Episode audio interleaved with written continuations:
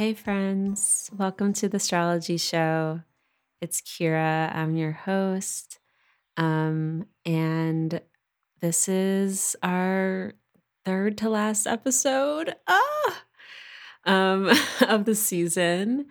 Um, yeah, we're wrapping up season three. I'm getting ready to go to NORWAC. I'm planning this summit, the Emerging Astrologer Summit that happens the weekend before NORWAC, and preparing for my um, two month Euro trip that starts in just a month. Oh my God, what? Um, yeah, everything's happening. It's eclipse season, things are changing, everything's wild, the air is electric, the floor is lava. um, but yeah, this is our last sort of like, I guess, regular episode of the season. Um, for those of you who are somehow keeping up and listening as they come out. Um, this episode's about lunar cycles, it's about the moon. Um, it's a really good one. I'm really happy to sort of close out, sort of close out the season with it, um, especially in the middle of eclipse season. So yeah, we we we talk about um, you know the different cycles, the different phases of the moon, and um, you know, what it's like to be born during particular phases. And then we also talk about the progress moon um, and that cycle as well. And yeah, we just talk about the moon a lot. And we had a nice little, um, we had we just had a great conversation. So I'm looking forward to you listening to it. Um, before we get started with that, um, oops, sorry, my my Slack. Um, before we get started with that, just a little note. Um, the Emerging Astrologer Summit. It is happening on May 21st. It's a Saturday. It is free 99 to attend. All you need to do is register on my website. and um, yeah, register. It's free. And you get up to 24 hours to watch each lecture, which is dope. So, yeah, I would check that out. Um, we have five incredible lectures. And um, actually, the next episode, you're going to hear all of the um, promo videos for or promo videos promos for each of the um each of the lectures. So you'll hear from each of the astrologers themselves in conversation with me about their um about themselves and their lectures. So yeah definitely check that out next week in the lead up to the summit.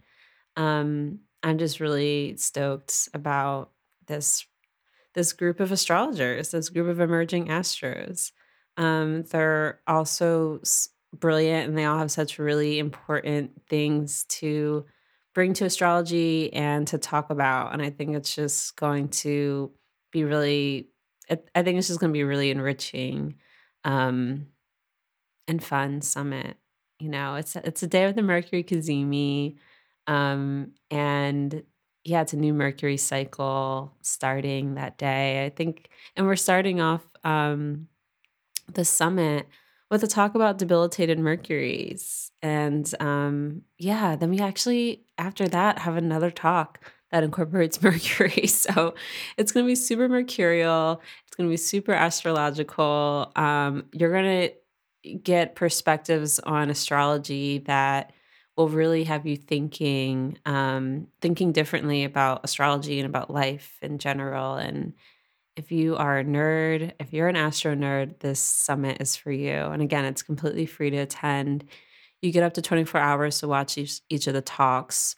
Um, so we start out like at 11 a.m. Pacific time. We have a talk for an hour, we have an hour break, and then we start again. So there's an hour break in between each of the five talks. So you're not sitting at your computer continuously for five hours. Um, and, you know, if you can only make a couple talks, that's fine. You have 24 hours to watch them. And then um, there's also the All Access Pass, and that's really how we're able to um, do this. it's how we're able to put this on, and how we're able to also pay the astrologers for their brilliance, which I am um, really big on. I really like astrologers to get paid for what they do. so um, this is how we pay them, and this is how we, we are able to run these cool free summits. Um, if you would like to support these astrologers, if you can't make it live and you know you're not going to be able to catch it this that weekend, um, you can buy an all access pass. And what that is, it's it's a pass where you get access to all five talks forever. Um, and yeah, you can watch them at your own pace, listen to them at your own pace. You'll get the audio, the visual, the slides. Um, and then on top of that, there's some astrologers are adding um, little bonuses as well.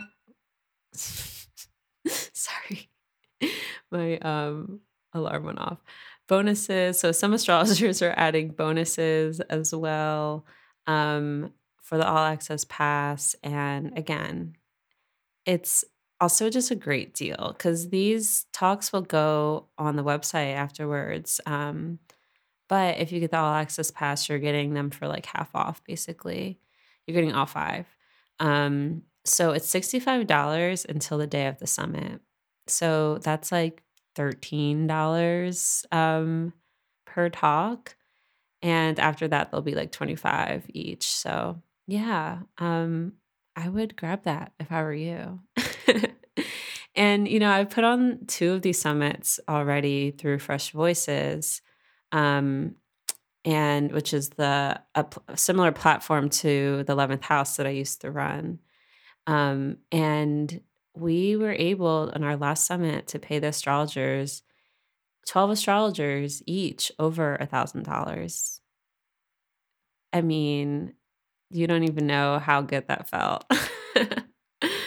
um, because, you know, for comparison, to speak at big conferences like NORWAC or ISAR, you know, you if you're a first time speaker, you're usually not paid, um, or you'll get, you know, somewhere around between like 50 and $150 typically. Um, and then, yeah, you're usually not getting more than like $200 to speak at these bigger conferences. Of course, you also get like meals sometimes. Um, sometimes you'll get discounted room rates, things like that. Um, but but yeah, you know, I think about the fact that there's like scholarships for people to attend the conferences, but there's not really a lot of support for astrologers to actually go to be able to attend the conferences themselves because it is very expensive and um yeah, whatever. I'm not going to get into a tangent about that, but I just like to say it's really I I love putting on these summits because it gives us an opportunity to um pay astrologers, you know, like give money directly to the astrologers. Um and I really love doing that. It fills me with joy. And so um, and all these all these amazing astrologers surely deserve a fat paycheck because especially as like their entrance into a, you know speaking and teaching astrology in this sense like um it just yeah it's really great. Um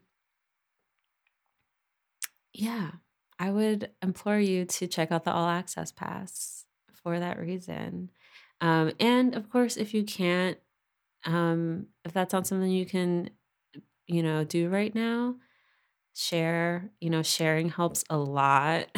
Actually, like commenting on our social media posts, um, saving, sharing, that type of thing helps so much um, because it's really hard these days on these insta on this Instagram streets. Um, but yeah, retweet, like, share, that stuff's totally free and actually helps a ton.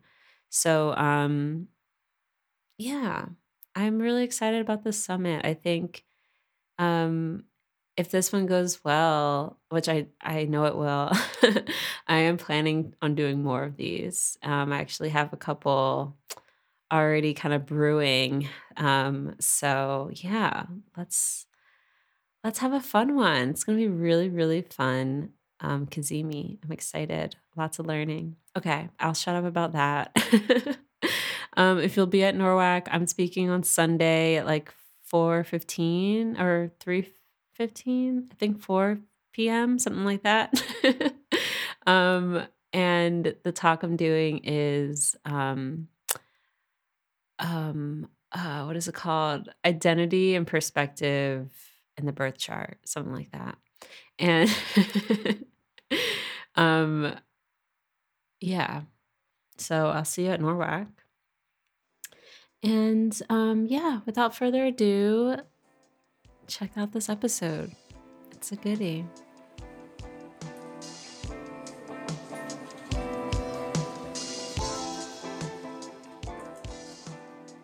Hey, Narayana, how's it going?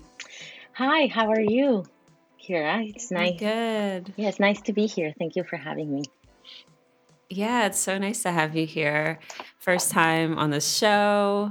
Um, we just kind of got acquainted with each other like a month or two ago, right? So, new friends.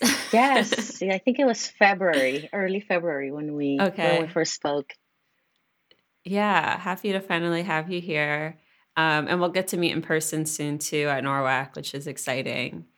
Um, but yeah, I'm excited to have you here to talk about the moon, moon phases, and and um, you know the lunar cycle in particular. Um, you wrote this book, Moon Signs, I did. um, which is gorgeous and and has so much. There's so much in it. There's so much about the moon here. Um, it's called Moon Signs: Unlock Your Inner Luminary Power, and um, and yeah, looking through this made me want to.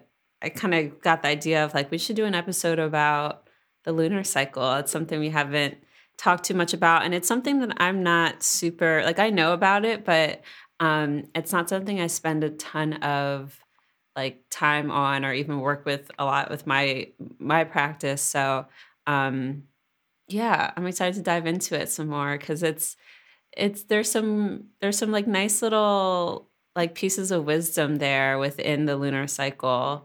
Um, so we're going to talk about the lunar cycle. We're also going to talk about the progressed lunar cycle because that's something that doesn't really get talked about enough too. So yeah, um, I guess to get started, we should have you introduce yourself. Do you want to share your sun, moon, rising, and a little bit about your practice and yeah, what you do in astrology? Of course, yes. Um, so uh, my name is Narayana Montúfar. I am um, Taurus rising, Scorpio sun, Leo moon, um, but I do have triple Sagittarius, so that's good. Uh, um, Lots of fire. Uh, lots of fire. uh, which makes sense that I'm from Mexico. I'm originally from Mexico City, but have been living in California for many years, like 16 years. And I I was always interested in astrology and spirituality, but I started my career in astrology through editorial actually. So uh, I was in the music industry originally, and then I moved into uh, working for horoscope.com. And I, I was an editor, I held many editorial positions. And so um, slowly but surely, I just started learning and taking classes on the weekends. And you know, there was a time in my career, I, I was doing editorial for a while, and it's not that I didn't like it, but I just kind of fell in love with astrology. I decided I I decided that my next step was going to be just to be an astrologer, and it was a tough decision at the time. But it's funny, right? When you make those decisions, all of a sudden, you know, the universe just pushes you forward, Yeah. and um, yeah, I made the sw- they made the switch, and then I worked with astrology.com. I still work with them, uh, so I'm the senior astrologer there, and so I I have a lot of experience creating astrology content, many different types. But um, you know, I was holding both careers for a while and it was it was just getting really intense. And so last year during Libra season I decided to just, you know, uh, just focus on my astrology practice that I've been nurturing for years and just trying to, you know, for it to take off. And um, so, yeah, it was, I think it was this book, you know, ever since this book came along, um, I just, I said, I just want to be an astrologer. And, and I'm an artist as well. So my art is based on astrology. I actually came to my art career through astrology because I always liked art, right? I always went to open studios and museums and everything, but I have a Venus Mercury conjunction, fifth house stellium, mm. Venus square the node. So it was just like, okay, I need to try this. And so I found my artistic career through astrology. I don't think I would have ever, who knows, right? But I, I don't know. Uh, so it's been it's been kind of amazing to see both of them take off. And so, one of my favorite awesome. things to do is to paint birth charts. That's when I'm like, you know, in my happy place. And yeah, mm. so I I give readings every single week. I have like three readings. I write horoscopes. I um, I write astrology. I am the in-house astrologer for House of Intuition, and I write for Cosmo and other publications. awesome. Yeah. I yeah, the the Venus, the Mercury Venus conjunction is like one of my favorite signatures and I see it so much on like within our community, so many amazing um astrology writers, so many amazing writers, I should say, within our community have that um have that conjunction and I'm definitely jealous of it. it's so nice. And I forgot that you're from Mexico City. I was just there a couple weeks ago um, for the first time and I fell in love. It was it was so beautiful. Um, my Mexico City falls on my sun midheaven line. Oh. So I was just like really feeling it. It's like nice and sunny and yeah, I really enjoyed it. Such a beautiful city. Um, yeah. So when did you when did um, Moon Signs come out? When did you write it? So it's really funny that you ask because I I was finished, you know, the whole so it's really funny because like I came from um, web editorial, right? That I, I was doing that for like 10 years. And the process of writing a book is so different it's just so much slower. I'm in the middle of it right now. I was like literally just doing that before we hopped on. So yeah, I I hear you. Yeah, it's just also came from editorial too. Oh wow, okay, that's how, so you understand how like everything's just so. And you have your book too, right? Your Pisces book. So yeah, but I don't really count that. I mean, I definitely like you know it was a book I wrote, but it was short and I sort of like puked it all out in a very short amount of time. And it, it, definitely wasn't the same type of book writing process that I'm in right now, which is a lot more involved. And yeah, it's a lot. yeah. I mean, I think that just, I mean, Moon Signs was a very, very long project, but like the funny part about it is that I was finished writing it. This is interesting. Uh, when I was having my progressed moon opposition. Mm. And see, it was an intense time in my life. Um, I remember, it might be TMI, but I remember writing the last letters with tears in my eyes. mm. Just like, oh, you know, just very, yeah, very emotional. And, and it, but it just made so much sense, you know? Um, yeah. And that's why I'm just so fascinated with the procrastination cycle because it's just so mm-hmm. like it's grounding to know, you know, because things are the way they are, but it's grounding to know that certain things have an end and, and how things develop, right? So it's really funny because I started talking to the editorial company about this book in 2020. Mm. But it wasn't, it came out in because of COVID, there were many delays. And so this book is a it came out in during Libra season in 2021 in the UK, but then in the US it's a Sagittarius. So Oh, cool. with an Aquarius moon, so it came out in December of 2021. Nice. Mhm. Nice. Yeah. And I'm sure it's available like everywhere, whoever wants to check it out. Um, yeah, I I'm um my progress moon's currently in Taurus, which is my third house. And of course I'm like, you know, pouring through this book. Um, and it's gonna shift into Gemini sometime later this year too. So I'm excited about that and have a feeling I'm gonna just keep writing. I'm probably gonna do some other project right after this, but we'll see. Well, and we'll we'll talk about progress moons in a, in a bit too. Um, remind me where when's your birthday? I'm, I'm curious. I forget. I know we talked about it before. yeah, I was born on 11 11 1979. Okay, cool. hmm Yeah. So you're you're a week before me. I'm 11 18. Right. Um, We're so both you have been yeah, yeah. And so you've been getting the um South Node on your sun. Yes. Yeah.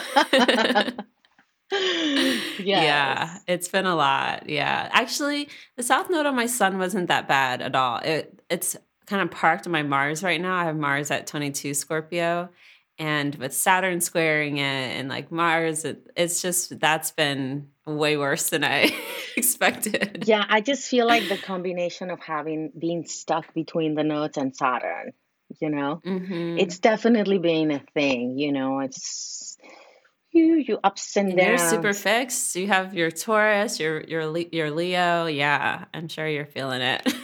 Yes, because I had Saturn on my ascendant early in 2021. So then it came to my sun, right? And then now it's opposing my moon. So it's like, at least I'm getting it all out of the way. Yeah, all at once. But it's, I gotta say, I mean, and that's why astrology is so helpful, you know, because there have been days that I've been just feeling very like, like just kind of lost and and you know mhm. my friends will be like babe it's okay you know um because also uranus right in taurus Yeah, exactly. so Yeah. at least like i said at least i'm getting it all out of the way now and then i'll be free for a while Yeah. you know I hope so too. Yeah. Um, well, yeah, let's talk let's talk a little bit about the moon and excuse me, lunar cycles. I'm curious like what brought you towards working with the moon specifically. Um, yeah, if there's anything in particular or have you always kind of just felt really connected to the moon? well there are a few reasons why um i have always been i mean i i you know like the first you know toe dipping into astrology after the sun is the moon and i just remember it being so eye opening for me, right? Because with my square, because like Scorpio Leo, you know, um, Mhm. I just felt like so seen just by knowing my moon sign. And so that's why I've always felt very, very close to the moon. And also, um, I'm a feminist. you know, I, you know, I just, I just like, even if I don't say it enough, if I don't post enough about it, I do my type of work in which I, you know, fight the patriarchy. And I just feel like one of the w- reasons why we have so many problems in this, like, you know, in this like constant fight feels like, right?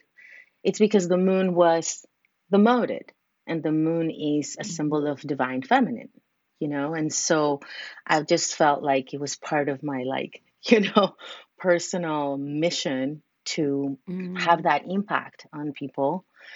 And um, I just feel like the moon sometimes speaks more of a person. You know, it really depends on so many things, you know, the position of the house and the face and all of this, right? But um, Mhm.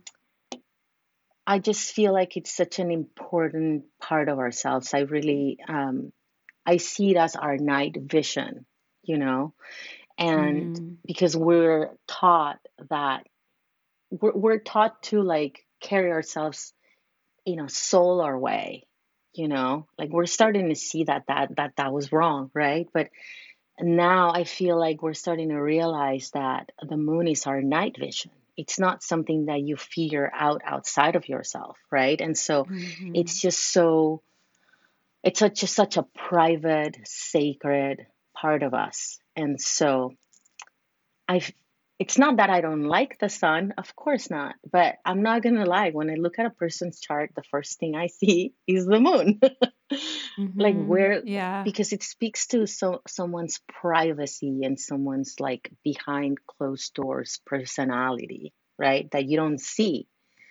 And so that's why I'm just kind of like obsessed with the moon and like because also the moon helps us not only understand ourselves and our needs and our non-negotiables but also like Steven Forrest says is the mother of astrology right that's how we figure out how that's how astrologers even figure out a lot of you know that's how we learn a lot because since the moon moves so fast we can really kind of through her learn about other planets and Mm-hmm. you know even Yeah. fixed stars and other things. But yeah, Yeah, that is so true. It is really that like focus, that focusing point that kind of um, draws us to certain points and planets and stars and what have you in the chart. That's that's a really good point. Yeah, I mean, I, I always like to talk about the moon as sort of our instinctive and intuitive selves, and like you said, sort of like what's what's on the inside, um, how we respond and react to any sort of external stimuli on that like sort of base, just yeah, instinct level. Um, so yeah, I agree. I mean, the moon speaks so much to who you are, especially I think for people who are born at night. Or were you born past sunset? I was born at sunset. So At sunset, yeah, yeah, okay. yeah. But I agree because, and that's what I put in this book. You know, if you were born at night, you most likely resonate more with your moon sign. You know, hmm I was born at sunset. Yeah. So, uh, what about you? Are you a daytime or I'm a night? I'm a Night? day. You're I'm a day? day. I'm such a diurnal. I have a rejoicing sun in the ninth house. Yeah, I'm very diurnal. But my moon is um, the only planet that's subterranean. It's the only planet below the horizon. Oh, wow. Um, and it's in Aries in the second house. Yeah. So I I admittedly um I'm not great with moon stuff. The moon is probably like my the planet that I connect to the least, just in terms of like you know, planetary archetypes. Um, I love my Aries moon and all, but I definitely disregard more lunar things, I think, um, as opposed to more solar, diurnal, you know. Um, I'm definitely more, you know, I stay visible, I stay working, doing all that. And um, my nocturnal side definitely suffers a bit from it. so maybe this will help a little bit um, get more in tune with with my moon stuff. Um, but yeah, I think yeah, what you were saying too about like the the divine feminine and and just I like to think of the sun and the moon as sort of um our two primary if if we're not if we're going to take gender out of it too, it's just like these these two binaries like hot and cold, you know, or like dry, moist, you know. Um and it is true that in in today's not even just today, but society at large from the past, you know, thousands of years basically have definitely regarded the sun, or we could say the masculine, we could say the diurnal consciousness, what have you, as more important um, or just high, more highly regarded than that of the moon or nocturnal, more feminine consciousness. And I do think astrologers are doing a lot of work to to rebalance the scales in that in that regard. Um, and just like by learning astrology and learning the nuances to you and who you are in your chart, you can start to unpack that in yourself, which is where it really all begins, right? Like unpacking what that means for you. Um, anyway, let's talk a little bit about moon phases. I mean, um, there's the there's the lunar cycle that we're constantly existing within, right? Um, which is like a monthly cycle, and then we have our our the moon phase that we were born within. That's like in our birth chart. Um, where are we at right now? We're on the waxing gibbous, right? We're leading up to a full moon. Yes. Um, it's an intense so one too. I guess, yeah, it is square Mhm. Pluto. Um, yeah, we're recording this on April 12th. We're in the lead up to the Libra full moon um, on the 16th. But yeah, do you want to go through just like list the moon phases and maybe we can talk about each one of those and in regards to like the transiting moon? Because I think that might be a good place to start. Yeah, yeah, yeah, for sure. So, and um, that's why I also started with that on my book in a way because I wanted to. I think, I mean, when when I get have clients that tell me that they want to start working with astrology, right? That's where I I go. Uh, following up on what I was saying earlier, um, Mm, following the transits of the moon through the each one of our birth charts, but you know how they affect us, but like just working with the lunar cycles, right? Because um, obviously it gets a little crazy, crazy, right? Huh? This and that because the moon moves so fast. Um, it's a little hard sometimes. I mean, you and I, you know, we keep track, but um, I remember when I started doing that, I just felt like it was like, oh my God, it's just like, what? this is just a lot, you know, like every two weeks you have a big lunation. And, but I do use the lunar cycle. And so it's an ongoing um, cycle that the moon has that lasts for about, you know, about 28 days. And um, obviously the cycles have a lot to do with the position of the sun, right? So we can't really talk about moon phases without knowing where the sun is, right? Because that's because the moon doesn't have light itself. It, it reflects the light of the sun. And so it is always, always important to know where the sun is. So, for example, right now the sun is in Aries, right? And so the moon will form phases according to its position you know, with the sun. And so um, it goes kind of this way, right? The cycle begins. Um, I don't know. I'm like kind of in my book, I started with the new moon, but because that's kind of how people see it. But my favorite phase, and I might be crazy for saying that, but it's the balsamic moon phase, right? I knew you were going to say that. just because I've, I mean, I've been working with it and it just feels very just deep, you know, before the moon is new. So for, for anyone who's listening, the balsamic moon phase is right before the new moon.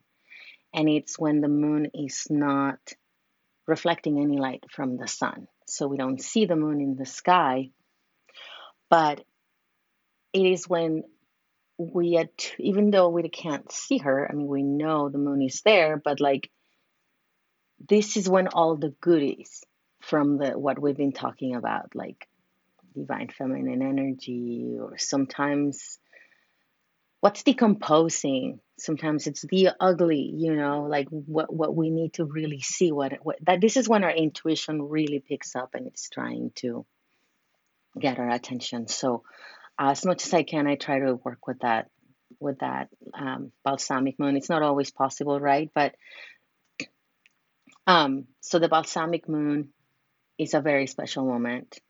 Then after that, uh, obviously we have the new moon, and so it is a double dose of the sign where the sun is, right? Because we have um, the luminaries in the same zodiac sign. And uh, these are times of new beginnings. We are planting the seed of intention, and, and it has to do with something that we kind of acquire during the balsamic moon because the balsamic moon is telling us this is the way to go or this is where to focus on, mm-hmm. right?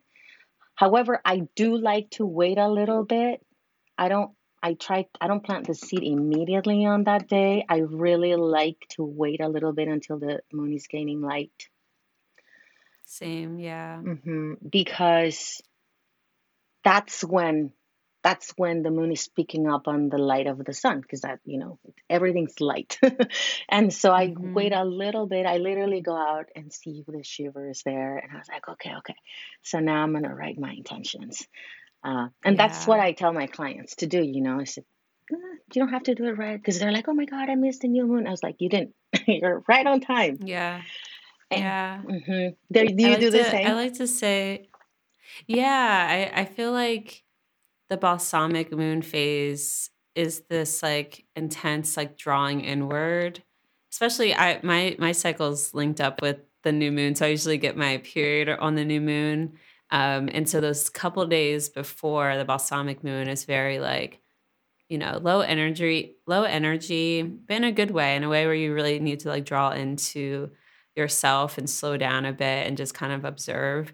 And then that new moon um I like to say like it's just for sitting in the void of the new moon, you know, like there's no light from the moon. It's just about kind of being in the void, seeing what comes up. Um, I like to have like the intention sort of come to you during the new moon.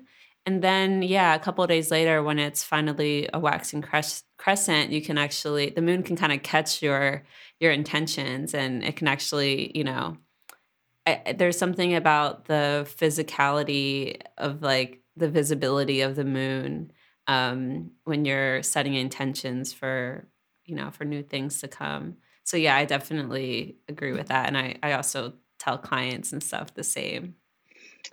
Yeah so yeah anyway that was the waxing crescent. That's that's when things begin to take form. So this is when you really plant the seed or even just do mundane regular things. Like if you don't want your hair to if you want your hair to grow you doing you do it during this time right? Um if you don't then you do it on the when the moon is losing light things like that right? Mm-hmm. um so after that comes so we are talking about the the waxing crescent which like the energy builds up and it starts growing and then we start feeling a little bit more like energetic from uh, from this moon, right? Um, and it does work that way. It's kind of crazy how we're just so attuned to it, you know. Um, and no, you don't even need to be. I mean, everyone on this earth is attuned to the moon at one level or another. And so after that, we come to the to the first quarter moon, which is uh, kind of intense because every time you see the moon half, it's it's a quarter moon either um, waxing on, or waning. In this case, we're talking about waxing, and so that's when the moon is clashing with the sun, right? Wherever the sun is. Yeah, the the square, right? The square between the sun and the moon, the first square in the cycle. right, and so that brings a little bit of a moment of crisis in terms of like what we planted the seed on or whatever we're trying to work with. And so um, we might run into obstacles, right, in, in, our along our path, or something something needs readjustment. Um, but it's mm-hmm. important to not give up on this phase just because we're running through obstacles. Because I mean, I feel like this is how we know that squares in astrology provide the tension you need to charge ahead, right? It's not mm-hmm. that, oh, I'm, I ran into an obstacle. It's like, yeah, you ran into an obstacle, but you have to make adjustments and you have to like figure stuff out. Um, I personally love quarter moons because I was born in one. So I'm one of those weirdos that like, because I need that like intensity, right? So, um, sometimes I've even picked quarter moons to be honest for people's weddings or just because sometimes you need that you know it's kind of nice to have that like mm-hmm. energy um yeah some people might disagree but i i personally like like it um and so after that comes the uh, waxing gibbous moon, right? In which uh, she's all like the moon is almost full, and it, and it's getting closer and closer to being a full moon, which is so it's a time of just like growth, right? We're we're we're we're heading to a climax. We're heading to like it's almost like the manifest it's we're almost there right it's almost like the last stretch um and then just the energy starts picking up right? You can feel your your, your calendar getting busy and things are moving and yeah. people are answering. um, that's that's my natal moon phase and i feel like i always think about it as like just constantly preparing like just getting ready. I think of it as like pre- like getting ready for a party almost. It's like just having to like do all the things to make sure that the main event's going to be you know as spectacular as you as you hope um so yeah the busyness of the waxing gibbous is definitely spot on. Right and it, it works right with natal placements too. So mm-hmm. right so yeah so let's we're in the last stretch right? Um and it's exciting right? It's exciting because you you can feel that something's coming to fruition soon. And so then the next phase is the full moon which is what most people you know hear about because you can actually see the moon and that means the moon is sitting exactly across from the sun in the zodiac and so um, full moons are intense because it's an opposition of the luminaries. So it's a lot about balancing the energies of those two zodiac signs or where the sun and the moon are. Every, and I also meant to say this before actually, before I started.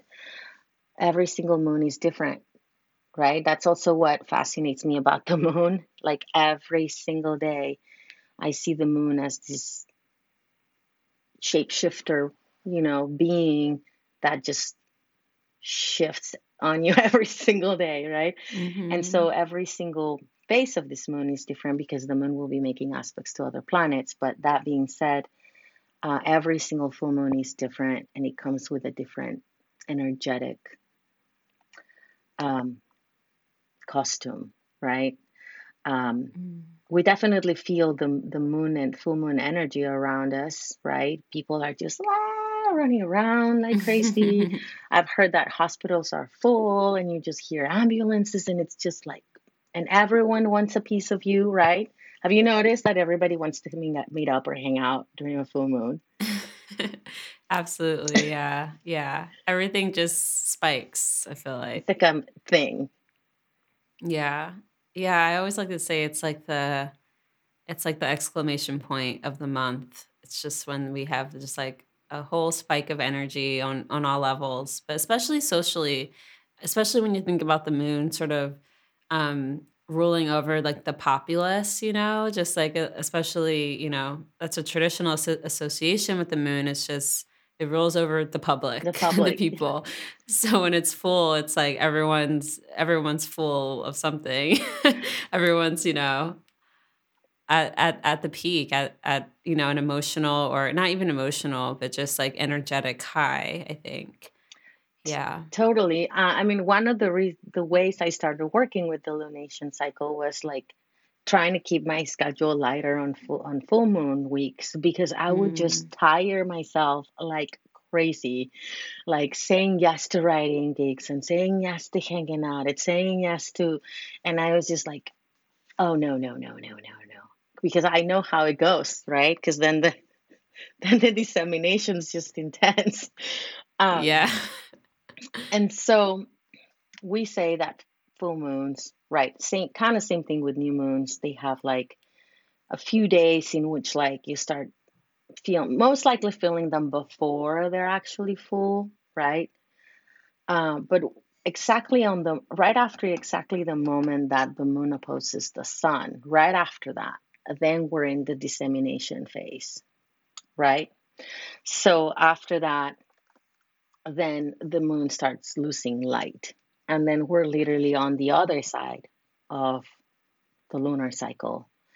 and so from from that moment all the way up to the balsamic moon is when we're like losing energy or you know or like things start kind of like ending or moving away from um so then we had to like um do you normally use the uh waning gibbous moon in a way? What, what do you see? Because I, I sometimes that's the phase that i'm kind of like so so about you know kind of like mm, yeah, I I don't necessarily use it for anything in particular. Again, I don't really use I don't use the moon cycle enough, I I think, but um I do I do love the the waning sextile. Um but that's yeah, that's a little bit well, the waning gibbous has the trine, which is nice too, and I right think that can be a really lovely um a really lovely aspect to work with. Um yeah, but I, I kind of look at the waning gibbous as sort of like the it's like the hangover from the full moon and um you know it's a time for like processing really like hmm i i think of it as like you know if, if the waxing gibbous was planning the party and preparing and the full moon was the party itself the waning gibbous is sort of like cleaning up. like processing everything that happened you know that that sort of vibe. That's kind of how i i picture it at least. like the next day after the wedding kind of right yeah. so it happened Yeah. Yeah, exactly. right Yeah. so this is when this is the time when you i mean in a more mundane way of speaking this is when you clean your house this is when like right kind of like clean up phase um Mhm.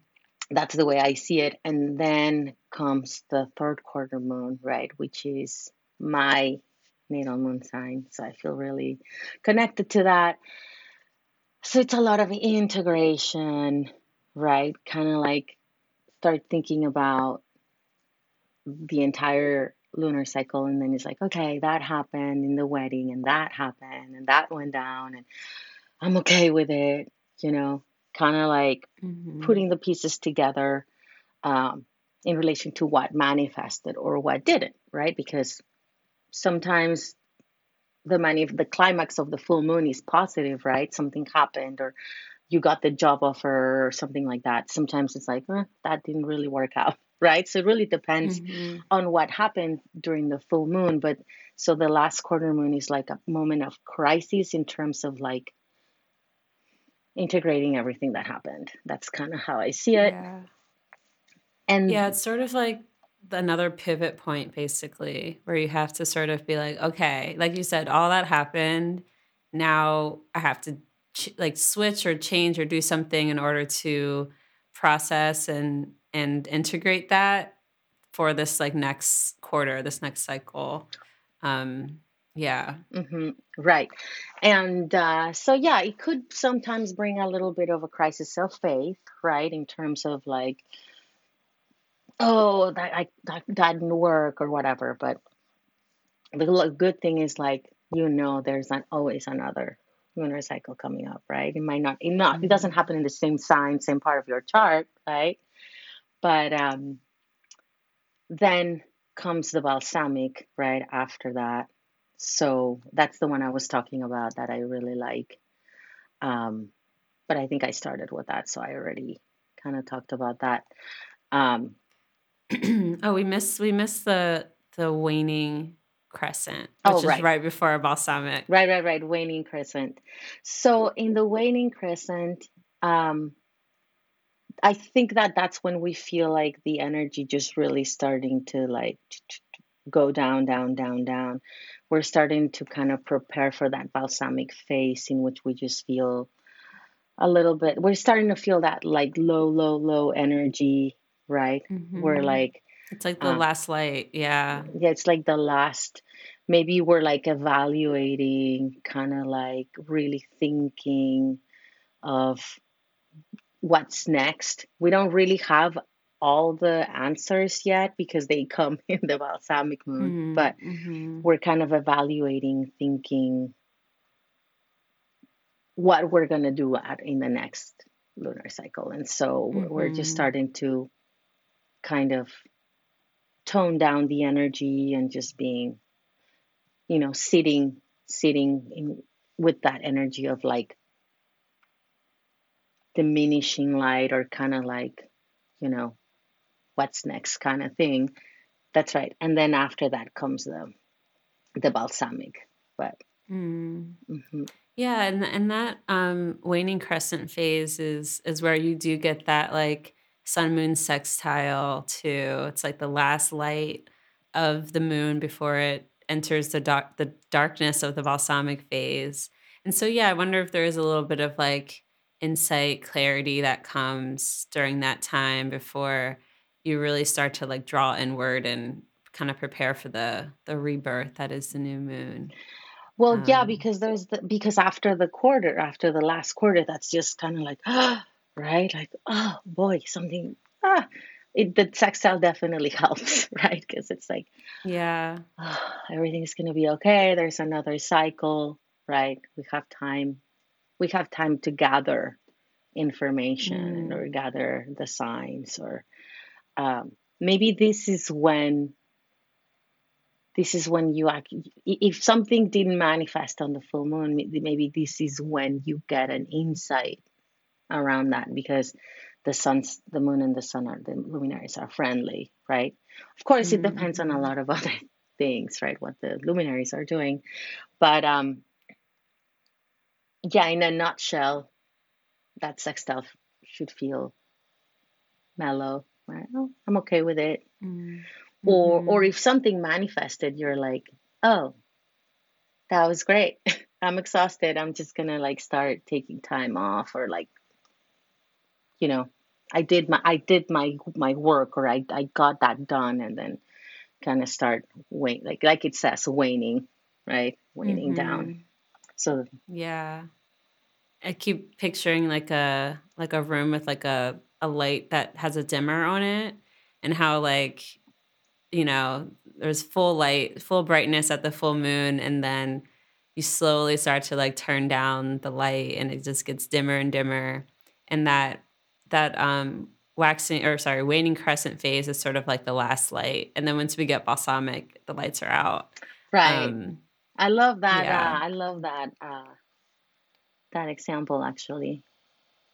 Yeah, that just popped in dimmer. my head. Yeah, I'm big into dimmers, so yeah, I mean, it's like necessary, I think. I think we want to get too. the right lighting. Um cool. Yeah. So so we have that's a cycle we go through every month um since the beginning of time. um and then of course each one of us were born during that cycle. So we have a natal um lunar phase and yeah, again, depending on where the sun and moon were in your chart. Um, we'll speak to what part of that phase you were born in. I was born like yeah, two days or so before a new moon, or sorry, before a full moon. So I'm like very waxing gibbous. Um, you're born during the quarter, the the last quarter phase.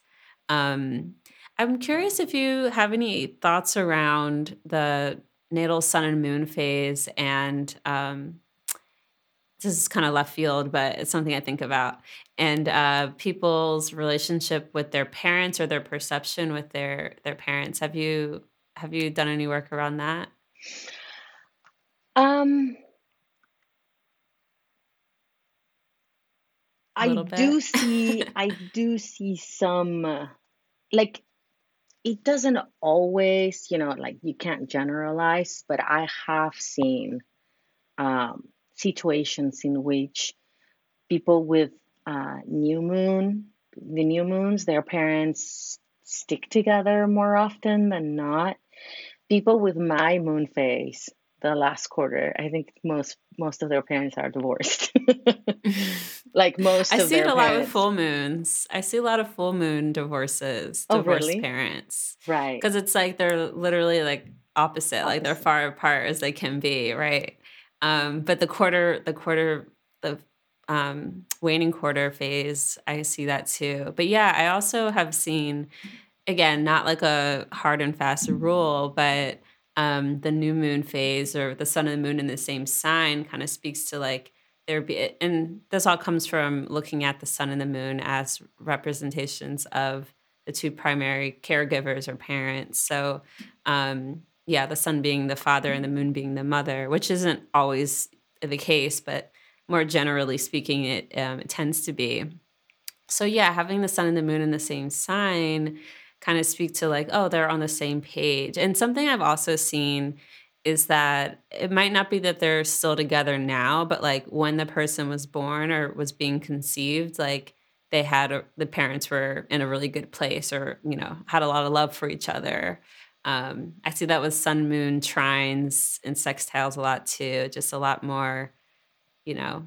But I, I would say like my my sun and moon are in signs that don't see each other. My parents have been together for over 30 years, you know, so it's not right. hard and fast rule, but um, it is something I've I've noticed. I was curious if that is something you've seen as well. Yeah, yeah, yeah totally. Uh, I would say most of these really resonate, but there will be some people here and there that like no, you know. And like yeah. and like you said, sometimes they like you know, with the sun being that, the moon being the mom, sometimes they switch, right? And then, and especially now, right, that like more modern times is like, you know, we're not all mm-hmm. doing the same thing. Um, sometimes I see either both of the parents or one of them as Saturn, like mm-hmm. very clear, you know, like, yeah, like they've just been very like Saturn, like like this is for this is both of the parents saturn you know? So it, yeah. but I, but it is something interesting. It definitely sometimes i ask that just to see the relationship or who's who right? When when i'm laying the mm-hmm. foundation of the person's chart right? What's their relationship to um their mother or their father depending on what i see. But yeah it's an interesting really? thing to do for sure. Yeah. Cool. I just had to ask that. um, but yeah, I mean, we we did just go through um, each of the phases, but I'm curious if you have thoughts or yeah, things to to to comment on or share around um, each of the the moon phases in regards to like the natal chart and how that might show up. Yeah, well, actually, what I was thinking, the way I did it in my book, uh, let me know if you if you like that. I was one of my favorite things to do was like uh, to assign keywords to each mm. to each moon phase uh, baby because I feel like it really resonates with people. You know, like yeah, oh as, yeah, I see. Okay, as your like, you know, as your like yin yang kind of like DNA, because like you know sometimes mm-hmm. you see mm-hmm. that the, the yin yang relationship with the luminaries, right?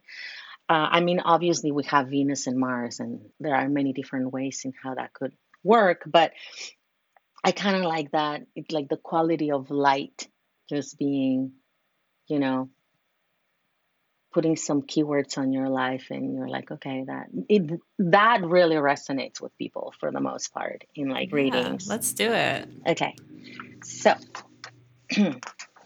and I added a, a moon sign calculator just because well you know how astrology is it's like you know i, I really don't like lists you know the apps that are like lists i was like i always tell my clients like you need to learn how to like you see a chart like it's like the yeah. circle you know everything's a circle the sun the moon so it's like get used right. to seeing a circle i mean i kind of had to do the list just like uh, because if people don't even know their moon, right, you kind of have to, it's like the window.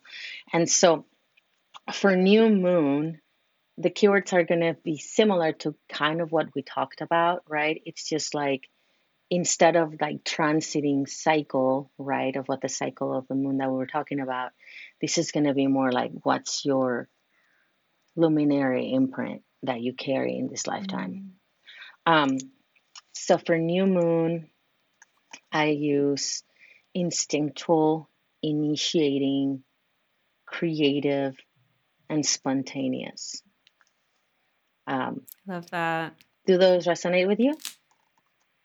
Yeah, I feel like I definitely see that in new moon people. Um, spontaneous, I really like too. I think that something I notice a lot in new moon people is just they just have this newness to them, like almost this like youthful aspect to who they are, and they're just kind of down to try things and yeah, be spontaneous and and just like um yeah, again, the the newness or the youthfulness to that natal moon phase is really really stands out to me. So I like spontaneous there especially.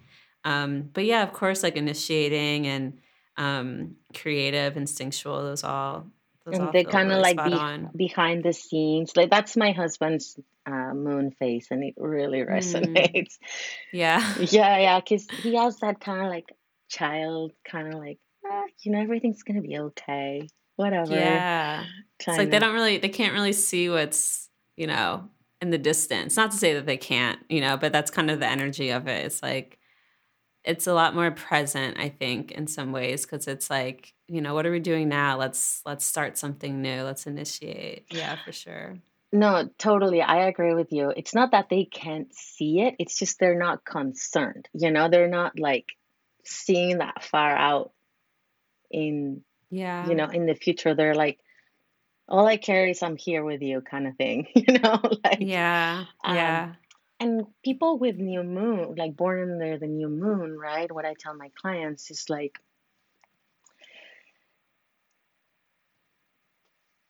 they kind of have to create a little bit more awareness, right? Because with working with their birth chart, because like they it's harder to know when the moon is responding and when it's the sun responding, right? Mm, So it's kind of like it's a little bit harder for them to figure out which planet is the one. Is that your ego or is Mm. that your emotions or is that so because it's the same sign, right? So it's like Yeah. and they probably Yeah. feel more attuned to their sun sign because of that also.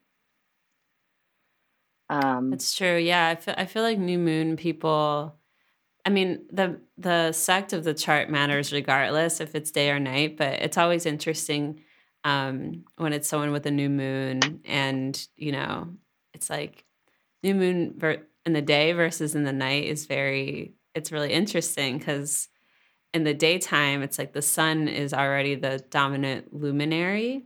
But in the nighttime, it's like you get this, you know, very dark moon, but new moon as the dominant, you know, luminary, the the main source of consciousness. And um, yeah, that's always interesting to kind of to kind of pour into in a birth chart. mhm.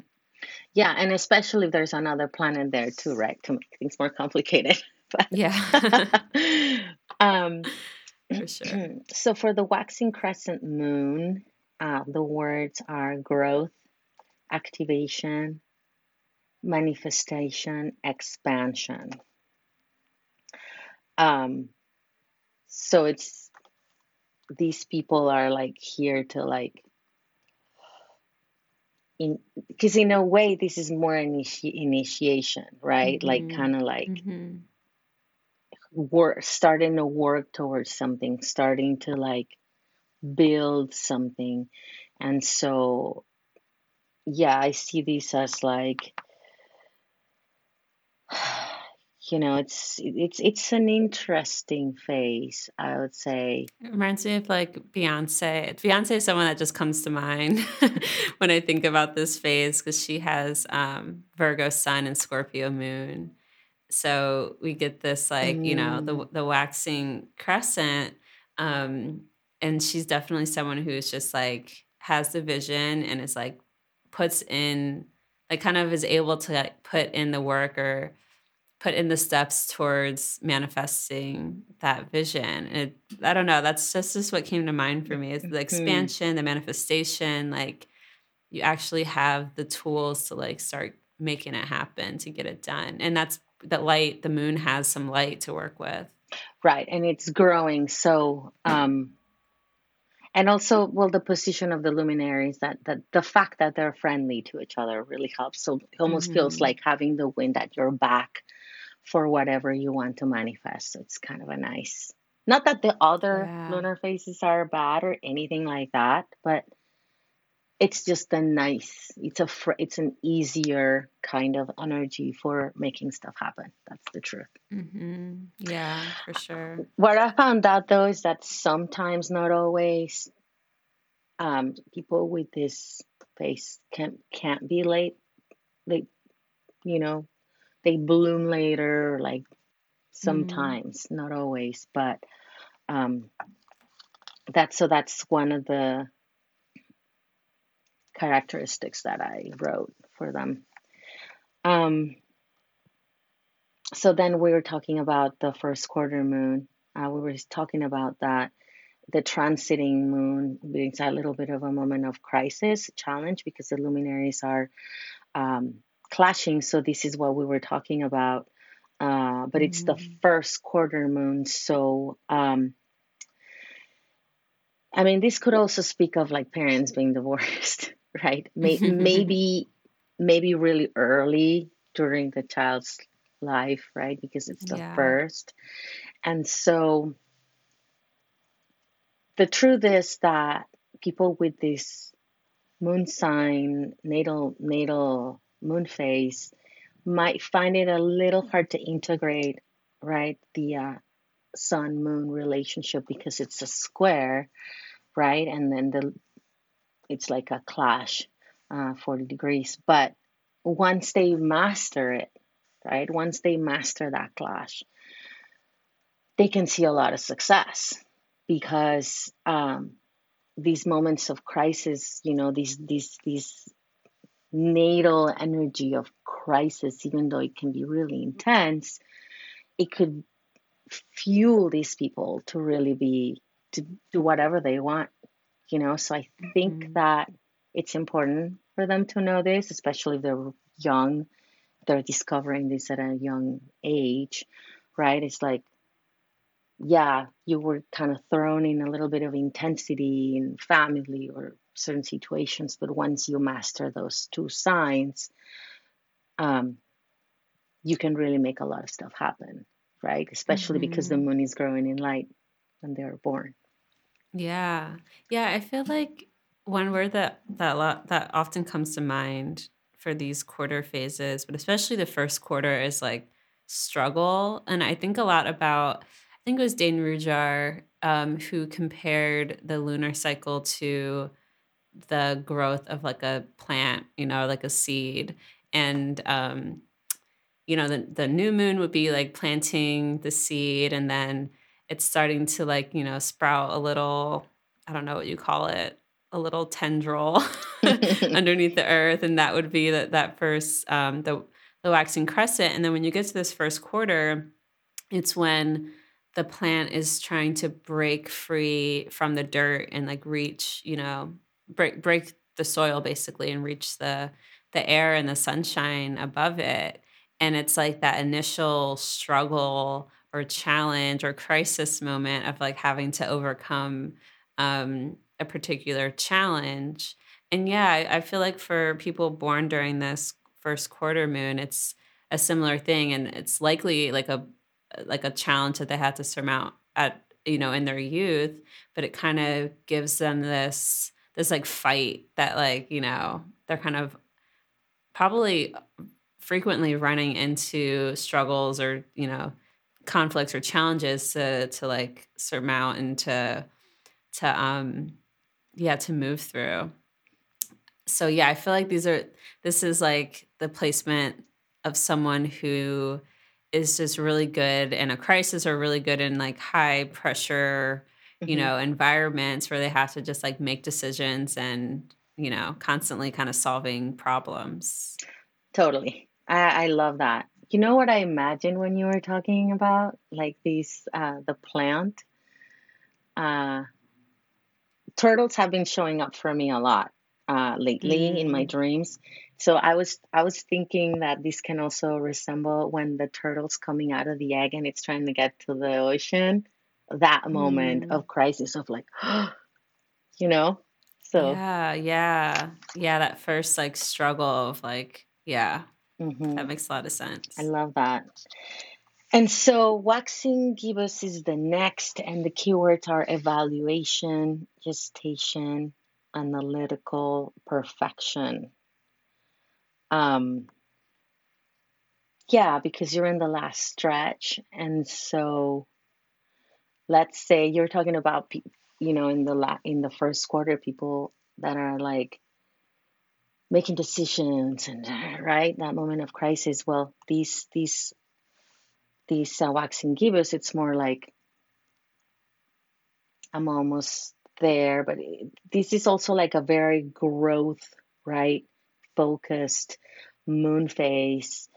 And so these people are busy.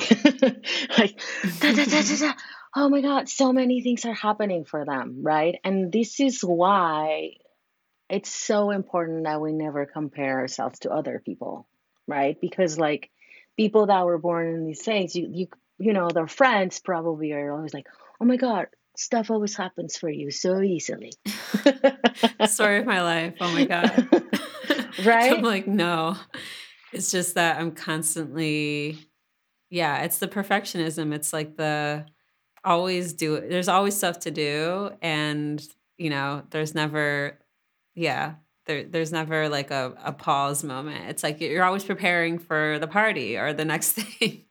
Which can be yeah. kind of exhausting if you think about it, right? But it's like when when you're when you have this in your natal chart, is like, yeah, you're here to do a lot of things. You're here to like bring a lot of things to fruition, but but because it's not the full moon phase yet, it's kind of like the run the rundown towards that, which is like, oh, it's like almost it, it, it, reminds me of a pregnant woman which i which i've, mm. I've heard that the gibbous word if you look at the etymology don't quote me because i'm not super sure but i remember my teacher telling me this it's like it, it, it means pregnancy like the the, the, mm. the the stage of the pregnancy when you're about to give birth that makes a lot of sense and that's kind of what the moon looks like when it's in this phase it's like you know it's that in between half and full where because the full moon is sort of like the birth.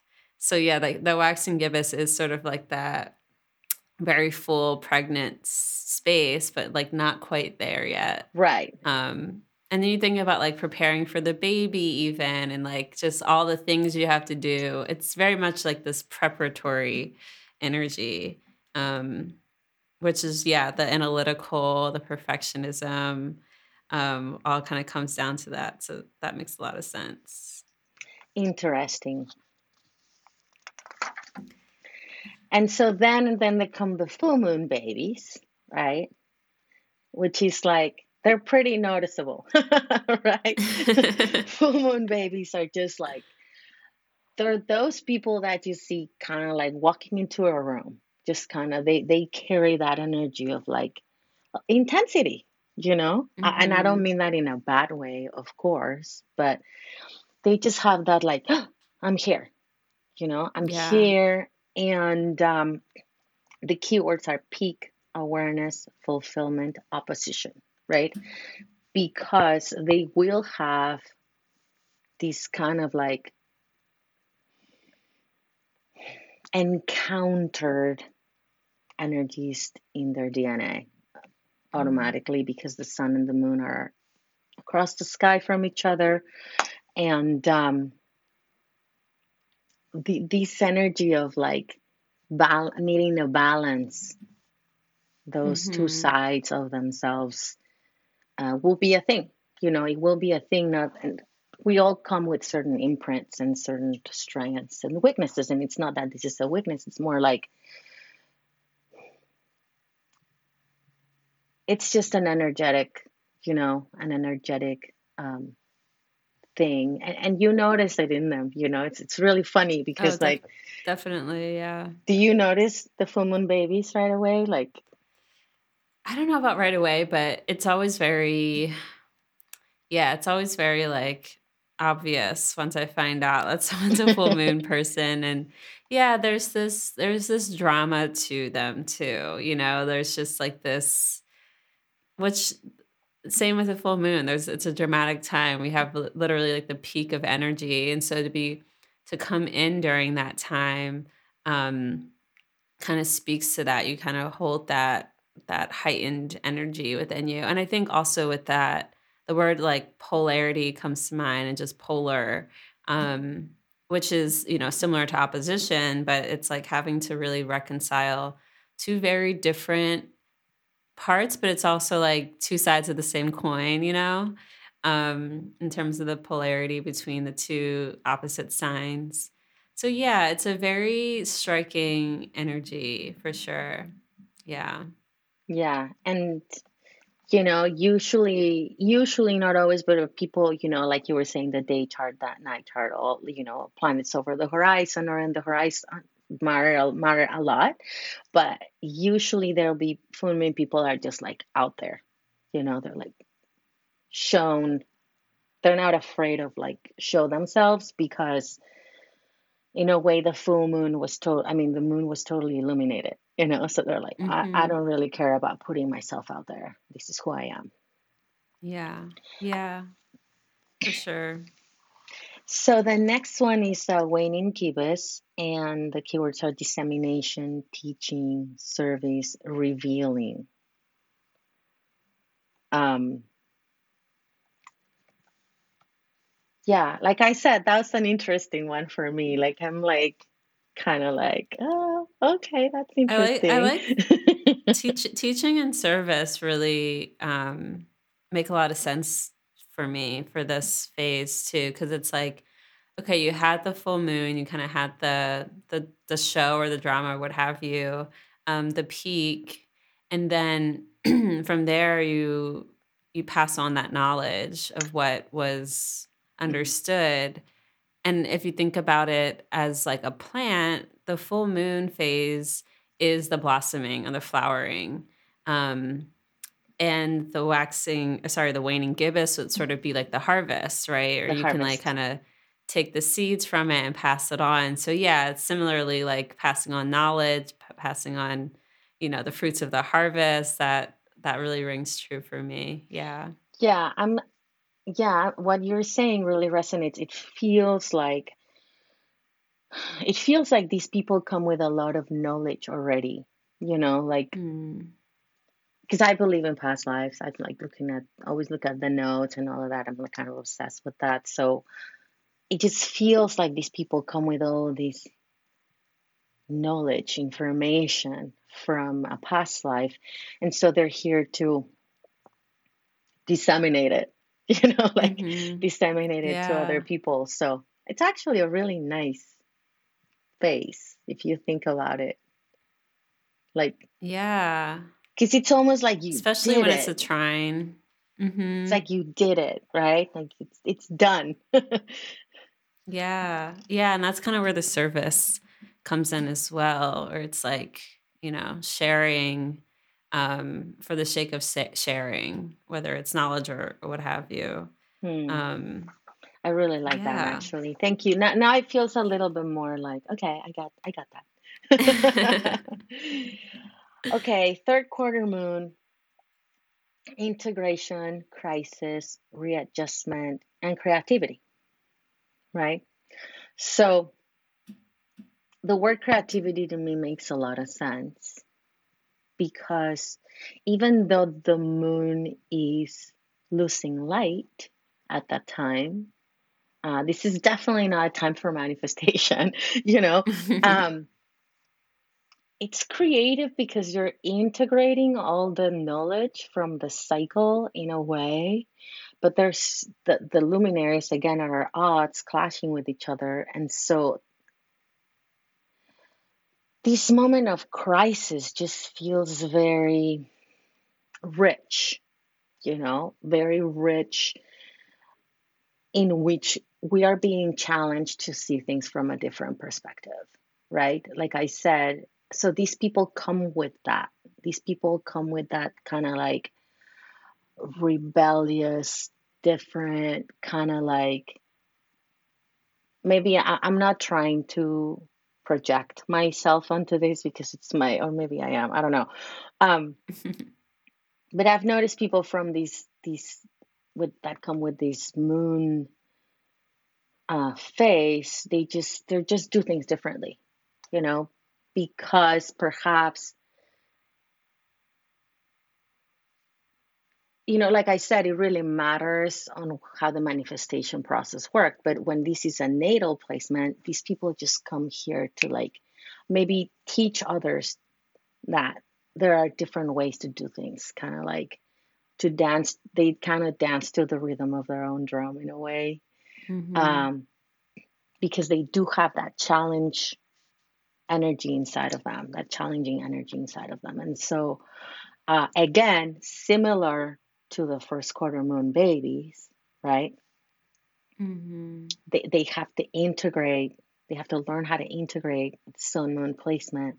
But once they're it's done, they be they become very creative, really uh really, really successful people because like they've already mastered that, you know. It's just like mm. they, they have a lot of energy at their disposal even though the moon was disseminating, right? It just mm-hmm. feels like it feels like a dwell of energy to to to deal with difficult situations. So maybe these are the like crisis oriented people that are like also like those people that you call in a moment of emergency. You know, mm-hmm. does that resonate? Yeah. Yeah, I, I, think so. I, I think, yeah, the crisis moment, that like pivot point, um, definitely speaks to being able to sort of take on challenges and, and in a creative new way, especially. Um, yeah, it's it's almost like the this like acknowledgement of like an ending or the need for you know change before the next cycle, and so I, again, I really like create creativity for that because it is about like integrating what has already happened and then um yeah making decisions basically around like where to go next um yeah there, there's almost like an it's reminding me of like the seven and eight of cups in the tarot where it's like eh, that that sort of moment of like having to make a decision and not really being sure what decision to make and then eventually like making a decision to kind of let go of what's not working and you know move move forward anyway. Um might be might be dealing with some sort of disappointments or something but there's this need to go on. And yeah that's kind of what's coming to me for like this last quarter phase and those type of people. It's just like yeah this acknowledgement of like change is change is a constant change is something that we're going to constantly be running into and it's more about how we're how we move with it how we work with it. Right right right right. Great. So here i don't have the um wait let me see. Oh here i don't have the waning crescent actually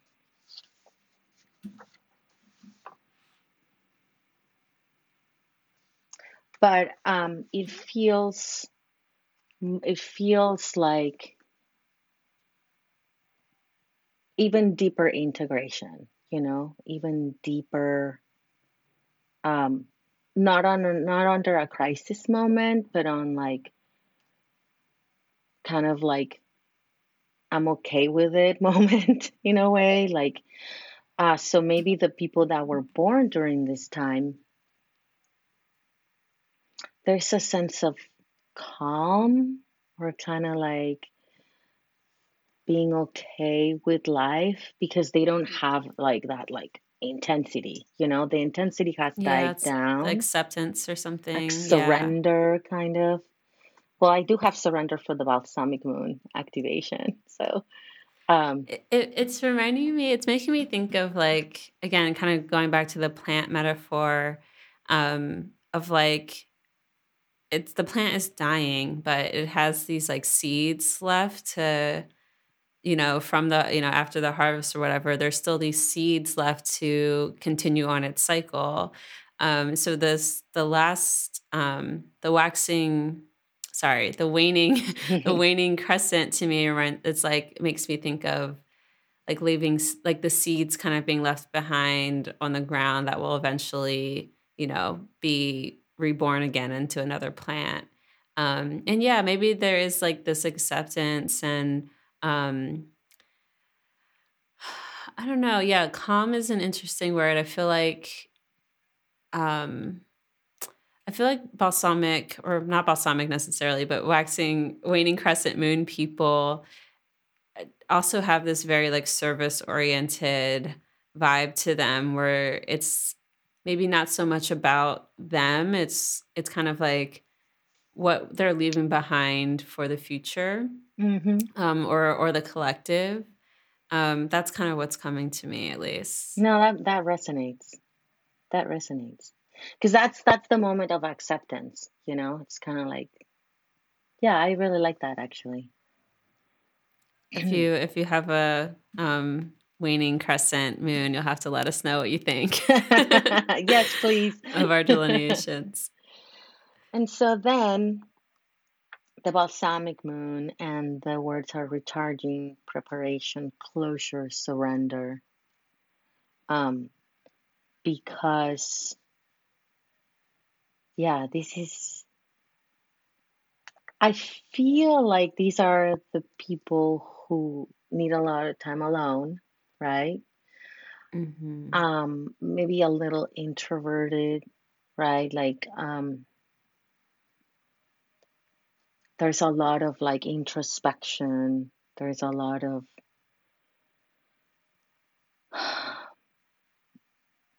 I mean, it might be difficult at first because it's like I'm not sure what my thing is. You know, it might take them a little while and a lot of introspection and a lot of self study to figure out that it's in that space of stillness, of like full surrender when their most amazing magical moments come from, right? But if Yeah. but if they're like, oh, you know, why are full moon babies like the way they are? You know, Yeah. so that's why these people, I don't know, in my experience, this is one of those phases that might be just super, super mind blowing for them, you know, what I've noticed. Um, because it's definitely a very unique lunar energy to have. Yeah, I agree. I think something I notice a lot with these type of people um, is that they just have to they they come they have to come to terms with the fact that they kind of deal with endings a lot. You know, there's like there's lots of acceptance around things ending, um, and and yeah, like you said, tons of time and space for integration and just like alone time and um, processing. I find these people just like constantly processing what's going on and what's happening to them and around them. Um, and yeah, it's a very um, internal sort of sort of energy I see these people having. Um, and yeah, surrender, acceptance and surrender are probably like the two big words for this phase. Yeah. Yeah, so like if for those born in this phase, you know, and like in a way I also see them kind of like in a way obviously it's not the same, but like the last quarter moon babies, I see them being very different, you know, like needing they're having very different needs than most people, having, you know, hmm not a person that's very social or out, out there. It's like a person that's like an incubation, kind of a soul that's in a process of incubation. That's what I'm mm downloading, you mm-hmm. Love that. So, Yeah. yay. Well, I love that moon Then we phase, start like over again. we started all over again. Yeah.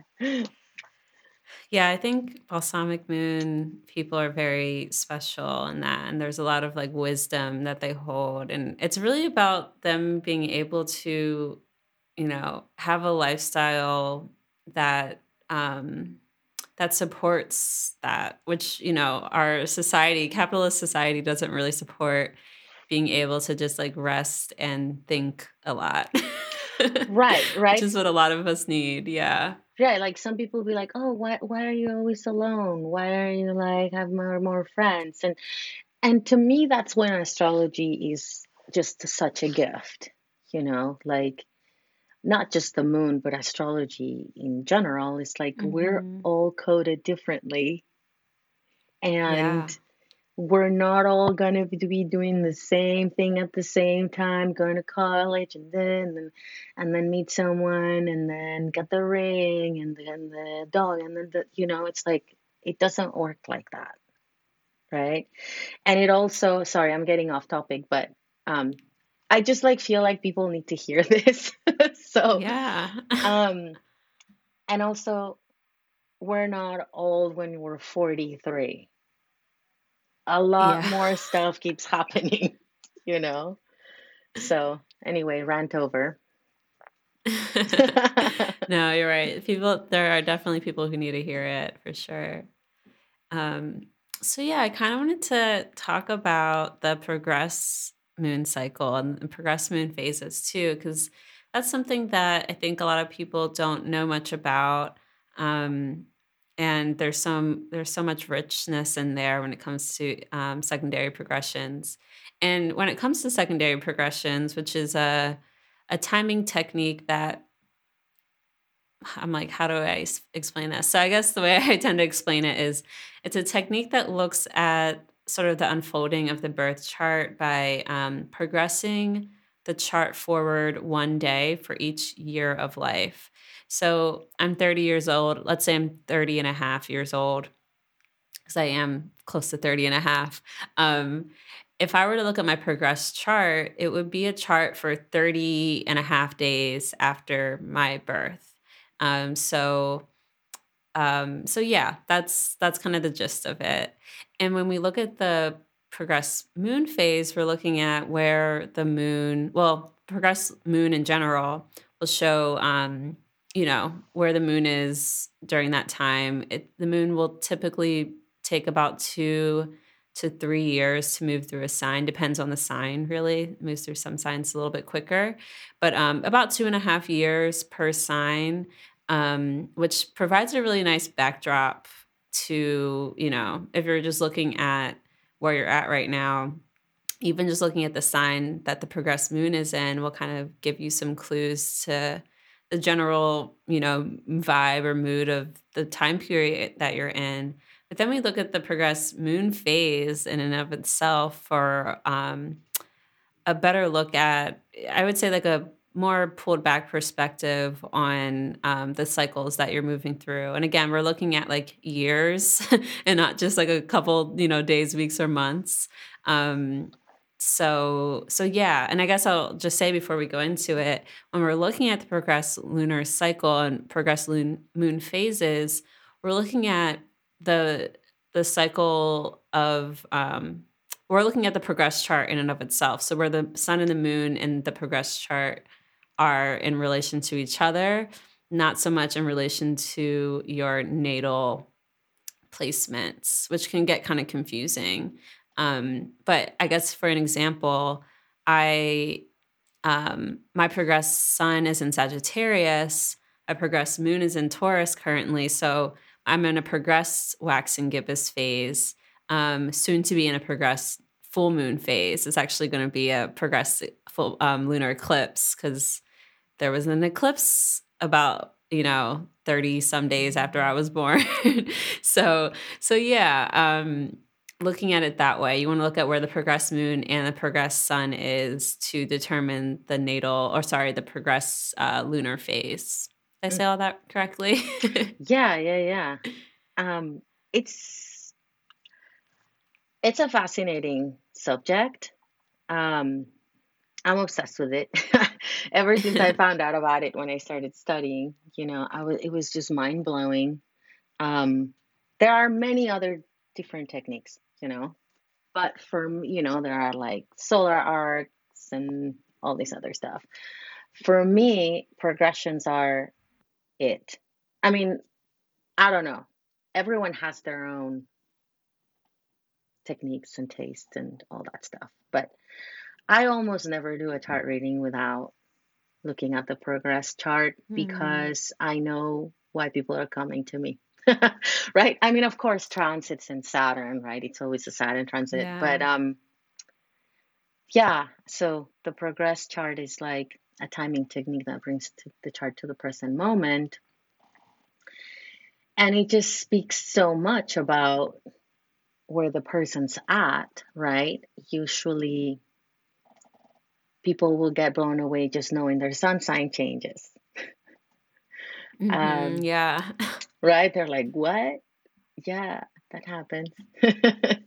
yeah. Um, that's more complexity, that's more layers to a person's journey, right? Because, well, we're here to talk about the. And I don't want to get too far off topic, but you know, depending on how long you live, you get to experience three sun signs, right? Like you say, you're a Sagittarius now. I'm a Capricorn because I'm older than you. Um, but the reason why we look a lot at the progressed moon is like how you were saying the moon changes signs every two and a half years. The moon will move about 13 degrees per year, right? And so it is and and as the moon does that of course we look at the relationship to the progressed sun right? Um but as as the moon does that it will trigger every single planet on your birth chart. And that's when like all these changes and moves and marriages mm. divorces and kids and you know all this stuff sometimes all at once um will happen.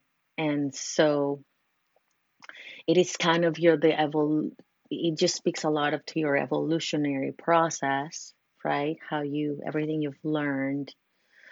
Um and it's just so mesmerizing. I feel like i just love the progress moon because if i hadn't known that in my life it would have been just been feeling very lost you know like what's yeah. going on i feel like the the progressed lunar return is such a big deal that people don't talk about enough mm-hmm. and that that tends to start um it tends to start when you're 26 but usually um by the time you're 27 it's like it exacts when you're 27 usually between 27 and 28 depends on also where the moon is in the sign right? Because if you have your moon really early in the sign then it'll come a little right. bit earlier um, it'll start a little earlier but but yeah the progressed um, the progressed lunar return really kind of like leads us into the saturn return um, and I find it to just be it mirrors the Saturn return in so many ways, but it's a lot more um to me it just tends to be a lot more body oriented and just like personal, you know, personally oriented.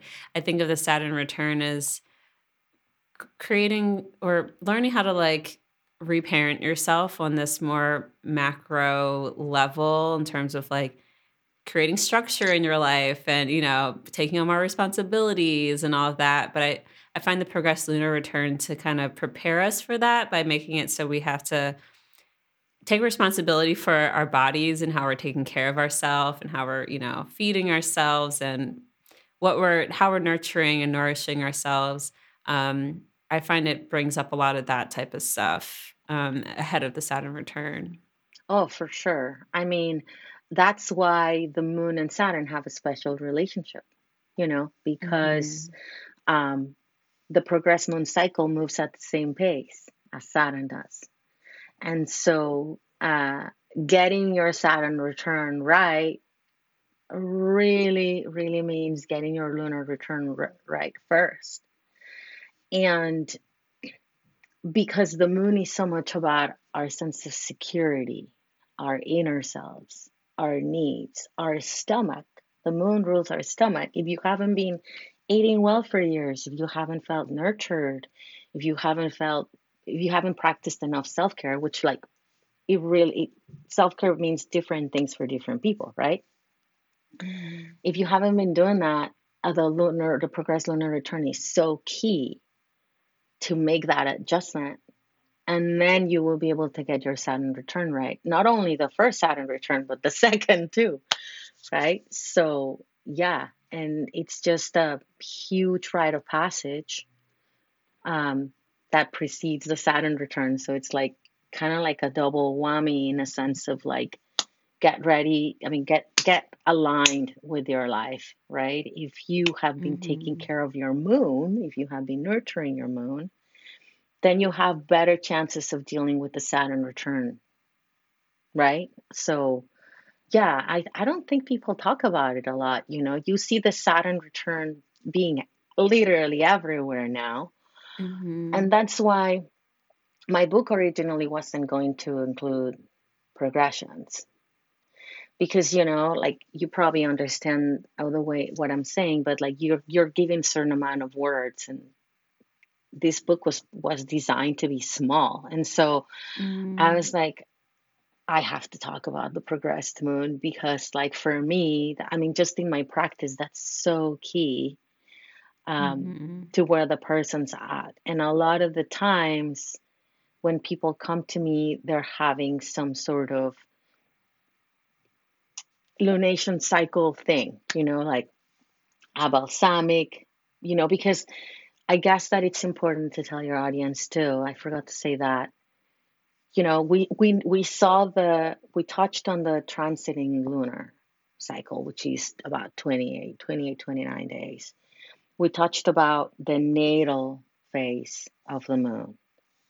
But so when we talk about progressions, you can apply the information we gave you but you have to be aware that these are years of your life right? Yeah. If you're in a balsamic moon phase that's going to be two and a half years of these like deep dive introspection. Mm-hmm. surrender that's two and a half years. That's a long time. And so and then another two and a half of like trying to gain light again before it gets before it becomes a waxing crescent again. So yeah, that that like balsamic to new moon like 4 to 5 year period is is so intense and so potent, I think. And again, it's not talked about enough. yeah. But um yeah, what were you going to say? Yeah, no, so it, no, not to interrupt you, but like if you don't know you're going through a balsamic moon phase, everything can feel very disorienting you know mm-hmm. why are mm-hmm. relationships ending why are big things you know my job of 10 years or like just it's because things are decomposing you know just so you can mm-hmm. begin that process of magic but that sometimes it's going to involve seeing you know the ugly just so you mm-hmm. can be mm-hmm. reborn again. You're like, well, when this is gonna end, and you're like, oh, it just started, you know. So, yeah, that's why. Yeah, there's, there's no light. There's no light. It's mm-hmm. just you're in the dark at that period of time, and um, and with the moon speaking so much to our body, and you know, we didn't really touch on it too much, but kind of. But the moon phases too also speak to you know just natural amounts of like energy that you have to do things. And so when you're in this progressed um, phase where there's not a lot of light, when it's like waning, um, then you might just in general find less energy, you know, in your body or in just in your day to day to be able to do all the things. And that's okay. I think probably people who are born during like, you know, full moon phase, full moons or waxing, you know, gibbous maybe might find those periods a lot more difficult of like, you know, lessening and, and less light and less energy. Um, I I look at progress moon phases, but definitely not as much. It's not something I work with a ton. But one thing I am really interested in when I do look at them um, is for uh, fertility actually mm-hmm. um, which is a area of astrology that i'm very obsessed with and will likely spend a lot more um, time working with in the, in the next over the next couple years. Um, i want to start doing more research around that. But but yeah it's something i learned from kelly surtees um, who works with progressions a lot. And um, she basically talked about you know looking at the progressed moon phase for um, fertility. And if the moon is, you know, waxing and growing in light, then that's going to be a more a more fertile time and a time where your body is going to be more likely to be able to carry, you know, a baby to term, as opposed to, you know, balsamic moon phase or even new moon phase when there's no light to the moon, um, it will likely be more difficult. And I've run into that with clients who, you know, I had a client once who was like, you know, we've been trying for the past two years and nothing's happened. And, you know, we're spending so much money on IVF and all these things. And I'm like, I know this sounds, and of course she was a little older in her like late 30s. So I was like, I know this sounds ridiculous, but she was in a balsamic moon phase for that time that she was trying. So I was like, you're actually going to be a lot more you're more likely to be successful in like six months to a year from now when the moon, your progressed moon has some light. And that's hard to kind of reckon with. And you're like, well, I'm 38 and time's running out, right? But, but yeah, it, it does often come down to that. It's like, you know, timing is everything. Well, that's very interesting. I don't work with fertility.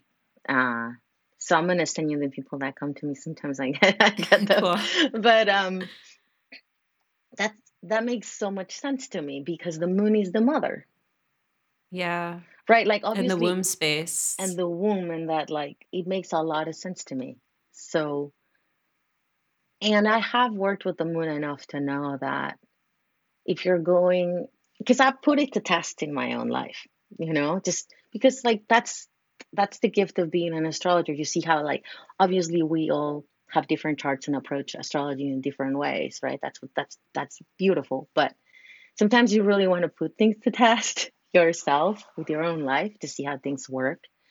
And like I've tried to work with that, like making trying to trying to bring to fruition something when the moon says no or a south node or connection, mm-hmm. and it really just doesn't. You know, it just like yeah, something happened that it just didn't work out. And so that's why lunar energy is so important for everyone to work with. And not just in like the process of manifestation, but like you said, even with fertility, it just matters so much. And uh, it's it's a matter of time, you know, a lot of the times. Um, and, and you know, it's not even just the sun, moon, lunar cycle. It's also like the progressed moon touching Pluto, you know, conjunct Pluto, the progressed moon mm-hmm. conjunct Jupiter. That's a good one for pregnancy, for, for fertility. Yeah. but yeah, I mean, it's never ending, right? But I'm fascinated with the subject. so yeah, I I want to I want to kind of like um close up or wrap up by talking a little bit more about the progressed moon phases, um, and we can kind of just speak to. We talked a little bit about you know the the new the balsamic moon and the new moon, but yeah, do we? I want to talk about kind of like the quarters. So from new moon to first quarter and the progress cycle. Um, what can people kind of expect during that those seven years, basically? From the new to the um, the first quarter. So from the new to the first quarter,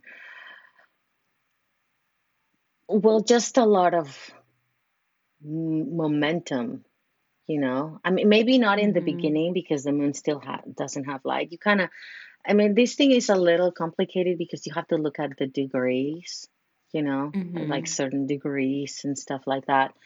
Uh, you also need to know where your progressed sun is, right? So, um, but in these seven years it's just like slowly but surely like gaining momentum. Things start to materialize. Things your career starts taking off maybe or like mm-hmm. or maybe you meet someone and you're like slowly getting more serious and serious right? So it's like momentum charging ahead like get, having kind of like the wind at your back right? Of course there are many other players in the chart, but alone that speaks of like forward momentum and getting higher, higher, higher towards mm-hmm. towards um, fulfillment. Well, not yet, right? Because it's like the quarter, but you're you're starting to get momentum. That's what I would say. Yeah, I definitely um, that that's, that resonates with me and my experience of that time. I just remember the the progress the balsamic moon phase for me was like a Scorpio moon because my progress sun's in Sat was in, is in Sag. I just remember that being so hard. Just like one of the most difficult times um, of my life. And then slowly, yeah, the seven years that um, preceded that, or proceed, whatever, the seven years that came after that, um, was definitely sort of this like slow build out of that really dark phase um, you know, getting a first job and, you know, starting to just like become my own person. And um, that was, that was a really important time. Yeah. yeah Absolutely. So, yeah. Same here. Like my, my balsamic moon, the last was a brutal, brutal. Yeah. It can be really hard.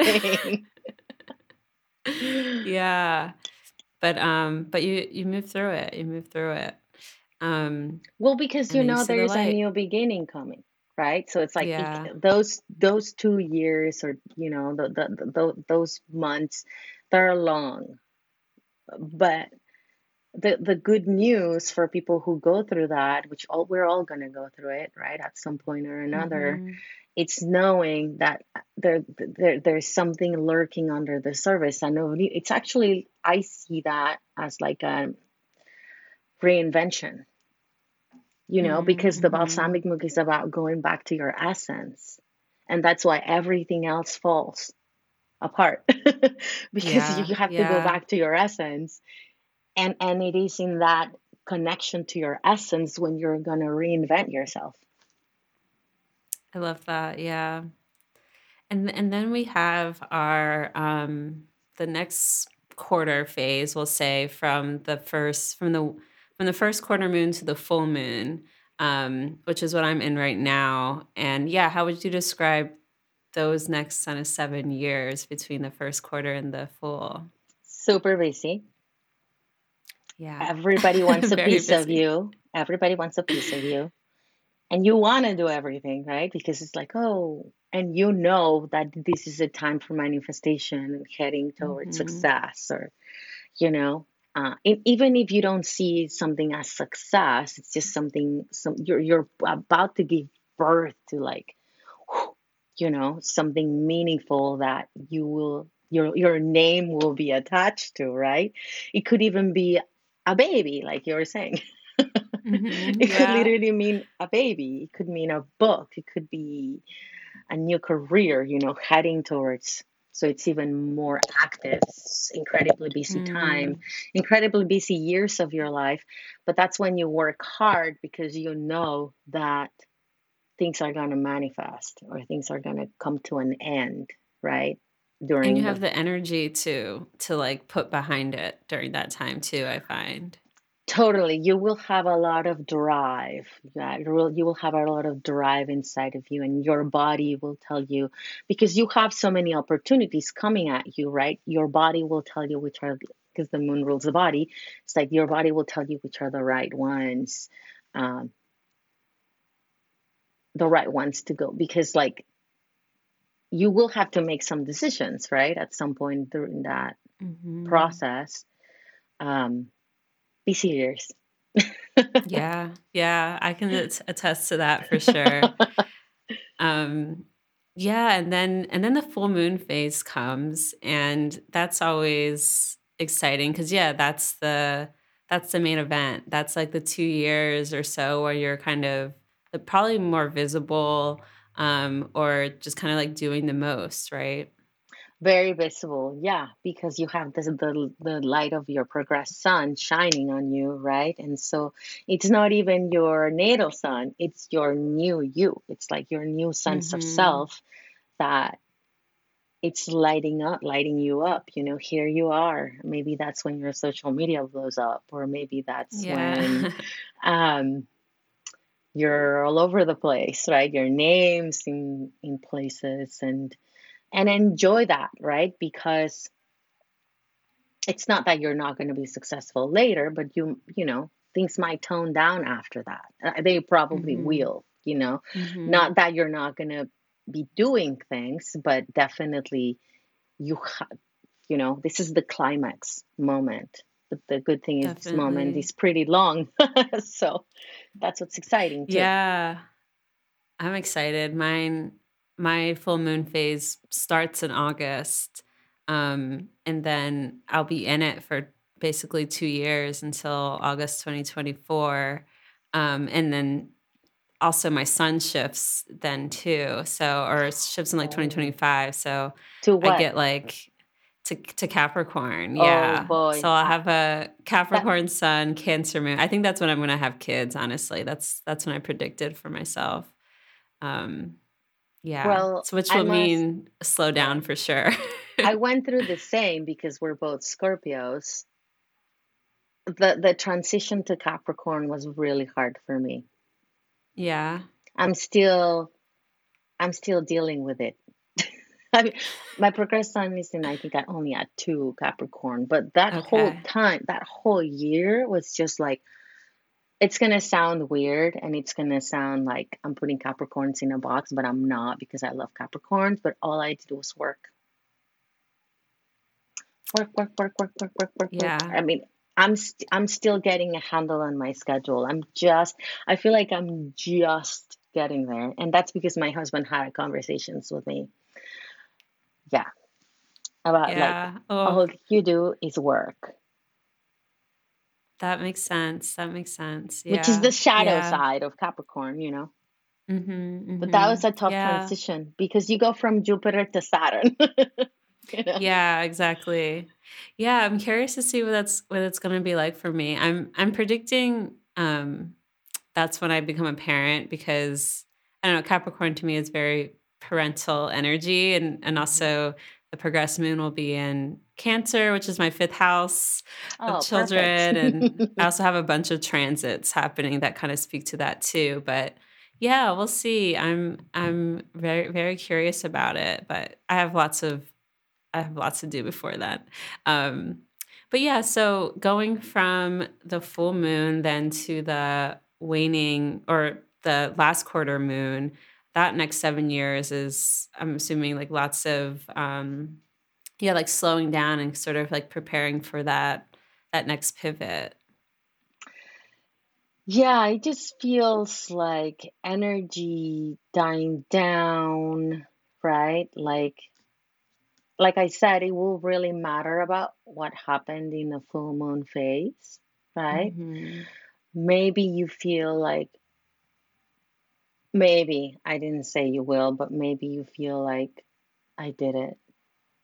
I did it. hmm I did it. I don't care anymore. I'm done. Now it's time for me to take a vacation. Maybe it's time for me to work less. Um, or it could be like not necessarily negative, but it could be like, you know, if it, it, it depends on what happened. But I mean, it could also be feeling like a moment of loss, you know, like things things getting up start because eventually you will have to the balsamic. I know this is a long time, but I mean dissemination just means getting rid of, cleaning up, right? hmm Some some some projects and some relationships and you're like cleaning house slowly but surely. And that process hmm depends on a lot of things, right? A lot on your birth chart and the houses. Is it an angular house, right? Is it like it depends, right? But we're all hmm different. But and I do think that the position of the moon, the position of that face, but also the house says a lot about what are the things that are going to be going away, right? It's not the same thing hmm having the progress moon disseminating in the 10th house that having it in the second, sixth house, hmm right? So, yeah, it's just this process of cleaning up the party that you had, whether that party was fun or you're hungover. Um, um, Yeah. And I would imagine that like the teaching aspect of it too, is kind of like the yeah, like you said, disseminating and sharing the harvest really. Right. Yeah, sharing the harvest or, or or also helping someone who had gone through or is going through a similar situation, which I think hmm happens a lot, right? Um, what I've noticed with the moon is you will attract women who uh, are in the same progress lunation or are in the Mm. same pro- like lunar cycle. So my progressed moon's in Pisces Hmm. right now, which I love.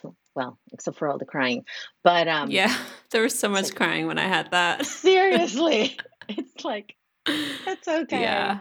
Uh, it just it's just the thing, you know. It's a weekly thing. Um, a lot of progressed Pisces moon people come to see me right now. So you you attract women moon right that have hmm so in this in this progression you could be teaching helping them kind of attune to that science energy or that you know something something something lunar you know something very private something very um close to your heart you know just something um so yes the teaching aspect really comes in there i think. And that brings you closer to people you know it just it's just hmm one of i that literally happened to me very it's been happening to me very recently like attracting women with like certain family situations and then you're like oh my god i went through the same let me let me help you out you know let me hmm let me hold your hand or or at least just hearing you know Yeah, um yeah. Love that.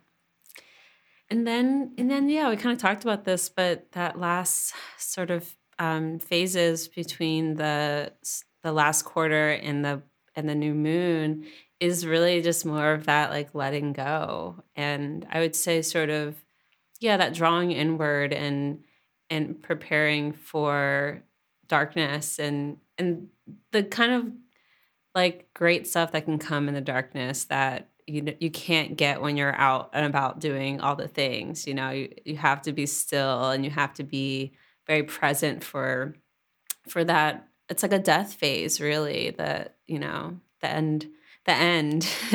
Um and it's not the end of everything but it's the end of a pretty major you know nearly 30 year cycle. So it's a big deal. Yeah it's the end of the now you right? And there will be a new you. Um But in this phase, it's really, really important to find guidance in anything in what the divine feminine means to you, right? Like tarot, astrology, human design, anything that speaks to you, psychic abilities, whatever speaks your mind, whatever speaks to you, right? Even for people who are already in it. hmm Because if hmm some people are so like, it's like, oh my God, I'm already like so into this, you know.